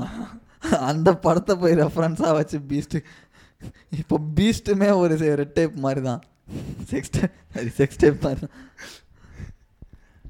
நிறைய டேப் இருக்கு அப்படி பார்த்தேன் நான் ஆனால் அந்த பீஸ்டில் வந்து ஹீரோயின் வந்து அந்த எப்படி சொல்கிறது இந்த ஹீரோயின் ப்ரப்போஸ் பண்ண விதம் பார்த்துருக்கியா? அந்த விதத்தையே நான் பாராட்டி ஆவேன். ஏன்னா இப்போ நீ வந்து நம்ம நீ வந்து சின்ன வயசுலேருந்தே ஒரு பானோகிராஃபி நிறையா பார்த்துக்கிட்டேன்னு வச்சுக்கோங்க உனக்கு தெரியும். அந்த நான் என்ன சொல்ல வரேன்ட்டு. எனக்கு தெரியும்? பா பார்க்குறவங்களுக்கு தெரியும். எல்லாருக்கும் தெரியும். எனக்கு மட்டும் தெரியும். நீ அழுத்தி சொல்கிறேன் எல்லாருக்குமே தெரியும் எல்லாருக்குமே தெரியும். அதான். என்ன நடக்கும்னா இப்போ முன்- என்ன- என்ன என்னன்னா இப்போ பிரேசர்ஸ் எல்லாம் எடுத்துக்கிட்டேன்னு வச்சுக்கோயேன். டக்குன்னு வந்து ஒரு ஏதோ ஒரு கான்செப்ட் மாதிரி எடுத்துகிட்டு போவாங்க. காட்டுவாங்க. நம்ம வந்து கதை தான் வருதுன்னு நினைப்போம். டக்கு டக்கு டக்குன்னு ஆரம்பித்து ஒன்றுமே இல்லாமல் ஒரு போட்ட பேர் போட்ட அடுத்த நிமிஷமே ஆரம்பிச்சிருவாங்க வேலையை. புரியுதா?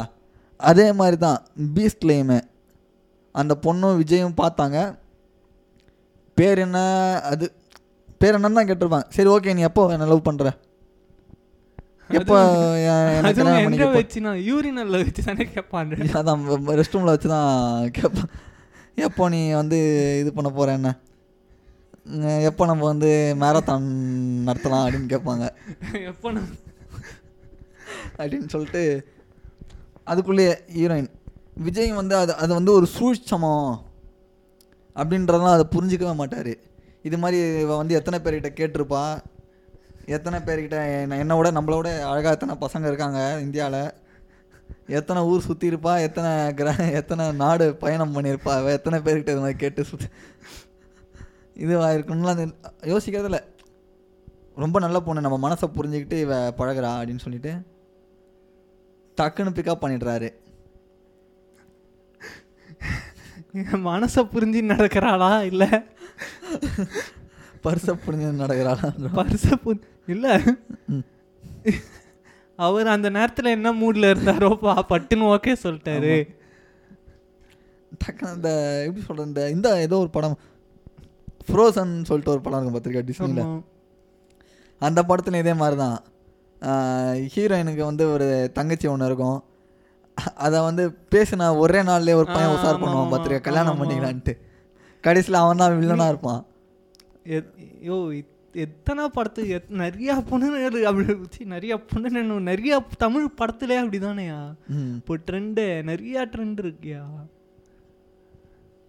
ட்ரெண்டு வளர்ந்துக்கினே இருக்கும் இப்போ மாஸ்டர் படத்தில் பார்த்தோன்னு வச்சுங்க விஜய்க்கு வந்துட்டு ரிலேஷன்ஷிப்பே வேணாம். கேஷுவல் போதும்னு மாளவிகா ம். இந்த படத்தில் வந்துட்டு ஒரு வித்தியாசமான ரிலேஷன்ஷிப்பு ஒரு ஒரு படத்துக்கும் ரிலேஷன்ஷிப் வித்தியாச வித்தியாசமாக காமிக்கிறாருயா நம்ம ஆளு? நமக்கு தெரிஞ்ச வரைக்கும் love friends with benefits one night stand two night stand casual casual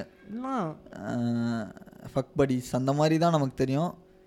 ஆனால் விஜயோட படத்தை பார்க்கும்போது தான் இந்த மாதிரி படங்கள்லாம் பார்க்கும்போது தான் இந்த மாதிரி ஒரு ரிலேஷன்ஷிப்லாம் இருக்கா நாட்டில்? கக்கோல்டே வந்து இவ்வளோ டிஃப்ரெண்ட்டாக ஒருத்தவங்க காட்ட முடியுமான்றதே நான் பீஸ்ட்டை பார்த்து தான் தெரிஞ்சுக்கிட்டேங்க. என்னம்மா எடுத்துக்கான்ப்பா கக்கோல்ட? அப்படின்னு தானே அவனுக்கு தோணுது.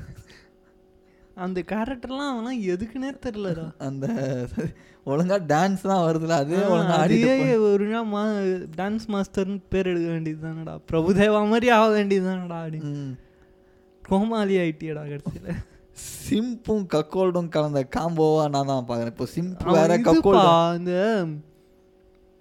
ஏதோ ஒரு படத்துல இங்கிலீஷ் படத்துல என்னன்னா வந்துட்டு அவன் ஒய்ஃப் வந்துட்டு வேற ஒருத்தங்க மேட்ரு பண்ணிட்டு இருக்கோம் ம். இவன் வந்துட்டு சூப்பர் மேன் ஃபேமிலி காயிலையோ சிம்சன்ஸா எதுன்னு ஞாபகம் இல்லை எனக்கு. சூப்பர் மேன் வேஷம் போட்டு எட்டி பார்த்துக்கிறது தான் கான்செப்ட்டு அப்படியா? அதுதான் கான்செப்டே. அந்த மாதிரி தான் இருக்கு இதுவும் இவனை கட்டி பிடிக்கிறத பார்க்கறது. இவனை லவ் பண்ணுறத பார்க்கறதுக்கோசரம் சுற்றிட்டு இருக்கேன் நான் ஒருத்தன். அவனை கூட விட்டுரு. அவங்க கட்டி பிடிக்கிறத பார்க்கறதுக்கோசம் லவ் பண்ணுறது பார்க்கறதுக்கோசம் சுற்றுறான் தானேன்ட்டு நினைக்கிறல அவனாவது சும்மா தான் அப்படி அவனாவது சும்மா தான். பார்க்குறான். நீ இரநூத்தம்பது ரூபா கொடுத்து தேட்டரில் போய் பார்க்குறியே அப்போ நீ அவனோட கேடு கட்டவன் தானே நான் சொல்கிறேன் நான் கொடுத்தவன் நான் ஒன்றுனா ஒன்றுன்னு சொல்லலை. கொடுத்து பார்த்த என்னையும் சேர்த்து தான் நானே. திட்டிக்கிறேன் இப்போ நீ இதுக்கே இப்படின்றிய. இப்போ இப்படி யோசிச்சு பாரு. சில பேர் விஜய் வேஷம் போட்டுன்னு போய் பார்த்துருங்க பார்ப்பாங்க ஃபர்ஸ்ட் டே ஃபர்ஸ்ட் அவன் எவ்வளோ அவனுங்கெல்லாம் மனசில் நினைப்பு. பூஜா ஹெட்ஜா வந்து அவனுங்களே தடவர் தான். விஜய் தடவும் போது தான் அவனுங்களே தடவர் தான் நினைப்பான் அவனுங்களுக்கு. நீ ஏன் சொல்கிற நான் போன தேட்டரில் வந்துட்டு என்னன்னா ஃபஸ்ட்டே ஃபஸ்ட் அந்த தேட்டரில் தான் கிடச்சிது. இங்கே ஃபோரம் பக்க ஆப்போசிட்டில் தான் ஒரு தேட்டரு ஃபோரம் மாலுக்கு ஆப்போசிட் அந்த தேட்டரில் வந்து பாட்டு போடும்போது தேட்டர் ஓனரோட பையனே வந்து என்ன பண்ணுவான்னா கிளம்பி எல்லாரும் மேலே ஸ்டேஜ் ஏறிவாங்க. ஸ்டேஜில் வந்து ஆடுங்கன்னு சொல்லி ஆட வைப்பான்பா எல்லாரையும். நீ ஏன் இப்போ வந்துட்டு போகிறோம் எதிர்க்க இருக்கு அந்த தேட்டர்னு சொன்ன தெரியுமா? ஏன்? அந்த மாதிரி ஒரு பையன் இருக்கிறதுனால தான் இல்லைன்னா அந்த தேட்டருக்கு அந்த பேர் வந்து ஃபேமஸ் ஆயிருக்கும்.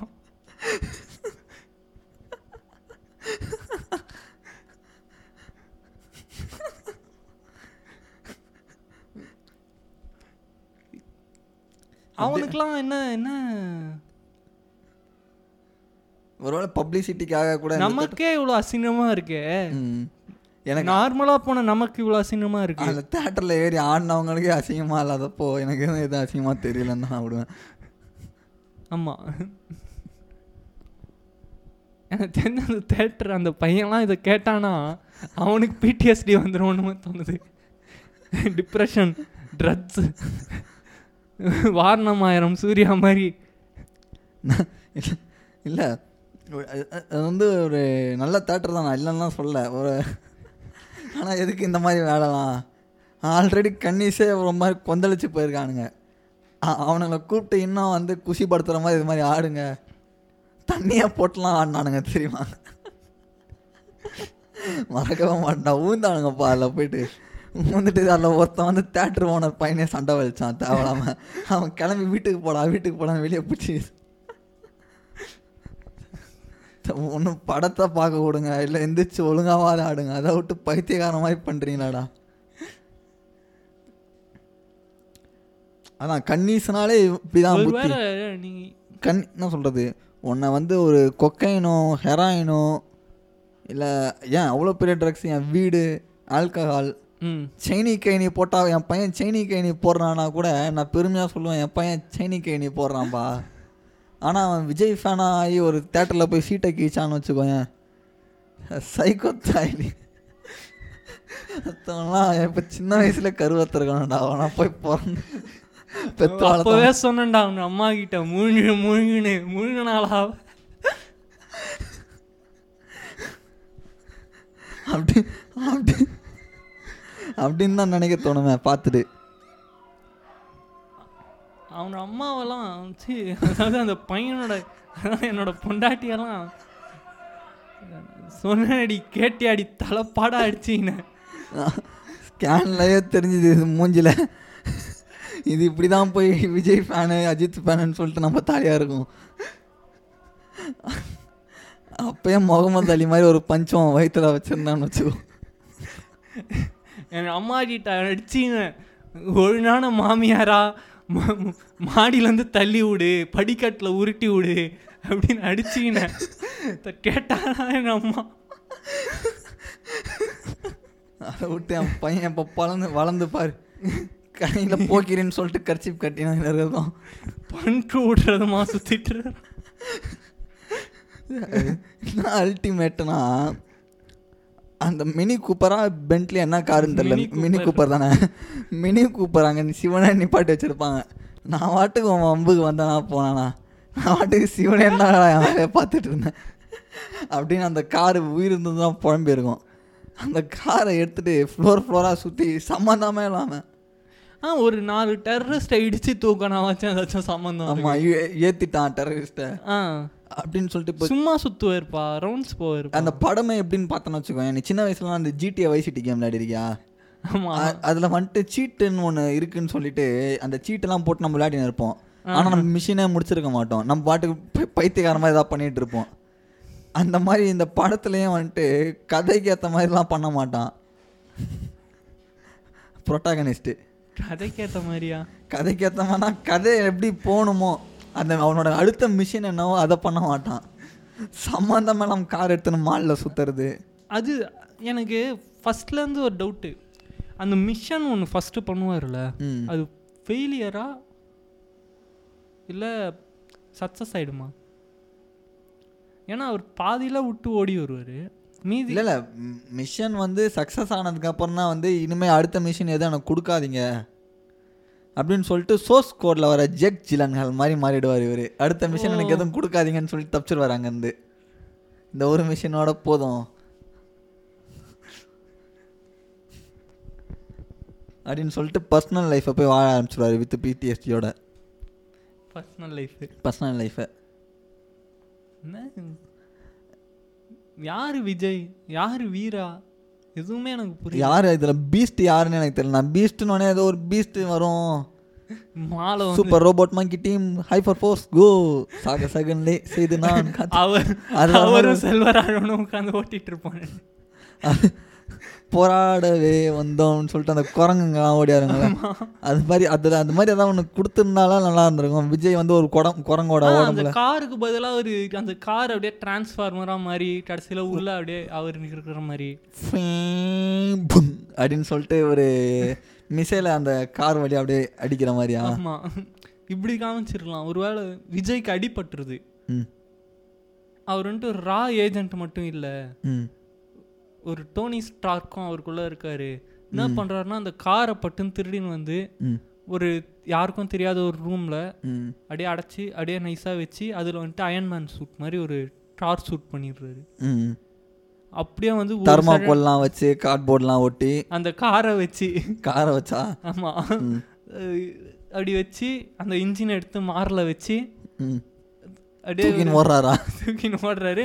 இல்லாமலும் பார்த்து பயந்து ஓடிடுறான் பயந்துலாம் ஓட மாட்டாங்க. அப்படி ஓடும்போது வில்லனுங்க கொஞ்சம் தான் சிரிப்பாங்க. அடிச்சு சத்துரும் அப்படியே அப்படியே பறக்கறாரு. அப்படியே அது சீலிங்கை உடச்சின்னு மால் சீலிங்கை உடச்சிட்டு பறக்கறாரு. மதர் ஃபக்கர்ஸ் அப்படின்னு பறக்கறாரு. அப்படியே பீஸ் டூ விரைவில் அப்படின்னு போட்டு முடிக்கிறோம். அந்த மாதிரிலாம் போட்டிருந்தா எங்கேயோ போயிருப்பாங்க. டாக்டரில் டாக்டரை கலாய்க்கும் போது எனக்கு என்ன தெரியுமா தோணுச்சு? அவசரப்பட்டு டாக்டரை கலாய்ச்சிட்டோமோ? ஆமாம் மற்றவங்க சொன்னது தானே. ஒரு மாதிரி என்னடா?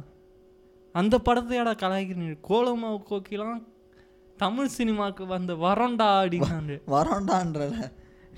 டாக்டரே பரவாயில்லடா. டாக்டர் எவ்வளவோ பரவாயில்லடா. அதில் ஓரளவு கா ஓ வழக்கமாக நம்ம டேரக்டர்ஸே அப்படிதான் நம்ம ஊர் டேரக்டர்ஸே. சில பேர் தான் தப்பிக்கிறாங்க. இவரை பாரு லோகேஷ் நானகராஜ் பாரு. கை நான் கைதி விரும்பி போய் தேட்டரில் பார்த்தேன். நல்லா இருக்கும்னு எல்லாரும் சொன்னதை கேட்டு. மாஸ்டர் விரும்பி போனேன் மாஸ்டர்லாம் நான் போவேல நீ விரும்பி போயிருந்தா விருப்பம் இல்லாமல் எழுந்து வந்திருப்ப. அதே மாதிரி தான் இவரை பாரு எச் வினோத்தை பாரு. தீரன் அதிகாரம் ஒன்று. அவர் தான் எடுத்தாரா? ஆமா. ம். ஆஹா ஓஹோன்னாரு இப்போ உண்மையாலுமே இது மாதிரி உண்மையாலுமே டேலண்ட் இருந்துமே வருவாங்க பார்த்துருக்கேன். அண்டர் டாகாக இருந்து அப்படியே வருவாங்க பார்த்துருக்கேன். அது மாதிரி வந்தாலுமே அவனுங்களுக்குலாம் சான்ஸ் கொடுக்க கூடாதுன்னு தானே தோணும். இப்போ வர இப்போ வந்து ஆடியன்ஸ் ஒரு படம் தானே உமால நீ எடுக்க போறேன் போடா அப்படின்ற ஒரு படம் நீ ஏதோ நல்லா எடுத்துருவேன் அதை நான் வந்து தேட்டரில் பார்த்துருவேன். உன்னை ஓவர் ரைட் பண்ணிடுவேன் நீ அதுக்கப்புறம் வந்துட்டு பைத்தியக்காரன் நாய் மாதிரி கமர்ஷியலா எடு. என்ன பைத்தியக்காரன் ஆகிற மாதிரி ஒரு படம் எடுப்பேன் ஆமா. அதை பார்த்து நானும் வேறு வழி இல்லாமல் உன் ஃபேன் ஆகிட்டேனே வெளியே சொல்லிட்டேனேன்னு சொல்லிட்டு வேறு வழி இல்லாமல் உனக்கு முட்டு கொடுக்க வேண்டியதாக இருக்கும். வருஷம் வருஷம் படத்தை வேற பார்க்க வேண்டியதா இருக்கு. ஆனா நெல் அதான் சொன்ன மாதிரி தான் டாட்ஸ்லா மாதிரி வருஷம் வருஷம் வந்து அடிச்சுட்டு போறது கன்ஃபார்ம் தான் நெல்சன் அண்ணன் காட்ஜிலா மாதிரி காட்ஜிலாவா நல்லது தான்டா பண்ணும் நாட்டுக்கு இது இது மாதிரி தேட்டரில் உட்காந்துருக்கோம் மூஞ்சில் கையடிச்சிட்டா போ.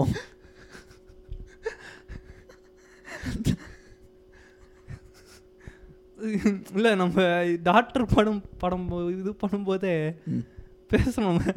நெல்சன் அண்ணன் ராட்ஸ்லா மாதிரி வருஷம் வருஷம் எழுந்து வருவார் அடிப்பார் போவார். மறுபடியும் இன்னொரு வாட்டி எழுந்து வருவார் அடிப்பார் இப்போ இந்த வருஷம் வந்திருக்காரு. ரெண்டாயிரத்தி இருபத்தி மூணில் எப்படி வரப்போறாருன்னு தெரில.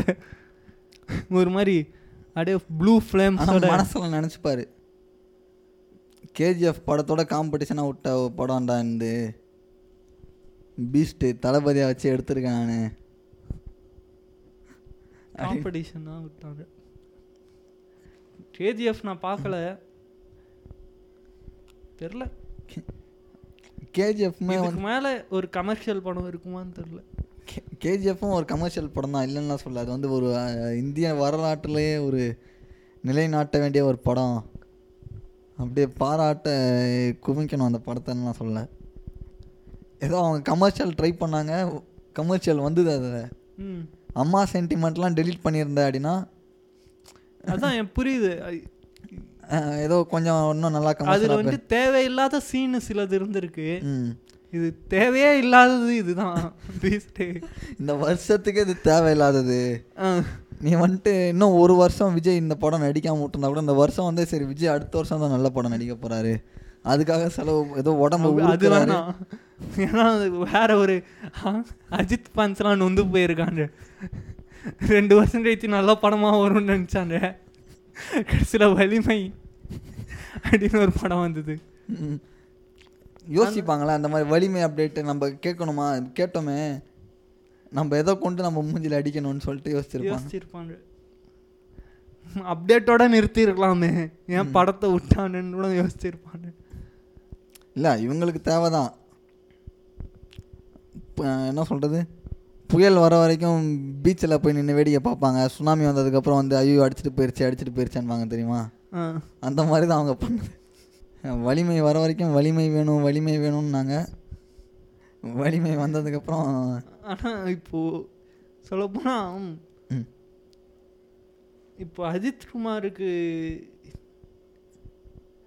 ஃபேன்ஸோட இதுவே போயிடுச்சு. விஜய் அளவுக்கு இல்லை. வலிமைக்கு அப்புறமா வலுவிருந்து போயிடுச்சு ஃபேன்ஸ் ஐயா உண்மையாலுமே. உண்மையிலே ஒரு மாதிரி வீக்காக வீக்காக ஃபீல் பண்ணுறாங்க எல்லாருமே.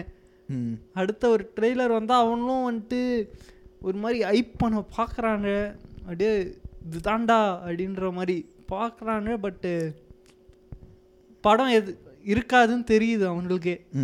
ஒரு சில ட்ரெய்லரில் ஒரு ரெண்டு ரெண்டு செகண்ட்லேயே அதை வச்சு கண்டுபிடிச்சிடலாம். அப்படி ஆயிடுது. இப்போ விஜய்க்கு மெதுவாக அப்படி சிம்பு சிம்பு கன்னிஸ் தான் வந்து எனக்கு தெரிஞ்சு இப்போ ரொம்ப உற்சாகத்தில் இருக்காங்க? நடுவில் சிம்பு வந்ததுக்கப்புறம் தான் இப்போ சிம்பு பத்தியாடா பிக் பாஸ் வீட்டுக்கு வராரு அங்கே வராரு இங்கே வராரு. படத்தில் நடிக்கிறாரு அவ்வளோதான் இப்போ அடுத்தது கௌதம் மேனன் படத்தில் நடிக்கிறாரு. விஜய் வர்சஸ் அஜித் போய் விஜய் வர்சஸ் சிம்புன்னு மாறுமோ? விஜய் சிம்புவை ஃபஸ்ட்டு தனுஷம் இது பண்ணிட்டு வர சொல்டா இப்போ அடுத்த தனுஷ் வேற ஒரு படம் வருது. இப்போ எப்படி சிம்பு வந்தா ராஜாவாக தான் வருவேன் அப்படின்ற மாதிரி தனுஷ் வந்து நானே வருவேன். யாரும் சட்டையை பிடிச்சி இழுத்துன்னு போவாதீங்க. நானே வருவேன். அண்ணன் அண்ணன் அண்ணனோட இதில் வருது. அண்ணனோட இயக்கத்தில். அண்ணன் யாரு? செல்வராகவன் அண்ணனோட இயக்கத்தில். நானே வருவன். வாவ். அப்போ அப்போ அதுக்கு அடுத்த வர சிம்பு படத்தில் கன்ஃபார்மாக ஏதாச்சும் மட்டமாக ஒரு டைலாக் இருக்குன்னு அர்த்தம். நீ நீயா தாண்டா வருவ? நான் நான் ரசிகர்களுக்கோசரம் வருவேன்டா அப்படின்னு. அந்த மாதிரி ஏதாவது மட்டமாக ஏதாவது சிம்பு படத்தில் ஒரு டைலாக் வரும்ன்றியா? ஆமா. நானே வருவேன். இன்னும் ட்ரெய்லர் கூட ரிலீஸ் ஆகலன்னு நினைக்கிறேன். நானே ட்ரெய்லர் கூட ரிலீஸ் ஆகல. அதுக்குள்ள ஐஎம்டிபியில் வந்து நைன் பாயிண்ட் டூன்னு ரேட்டிங் கொடுத்துருக்காங்க. ஆஹா யோகி பாபு வேற இருக்காராம அதுதான் சிரிப்பு நானே தயாரா? ஆடியன்ஸ்லாம் பார்த்து சிரிச்சு சிரிச்சு ஹார்ட் அட்டாக் வந்து சாகுவாங்க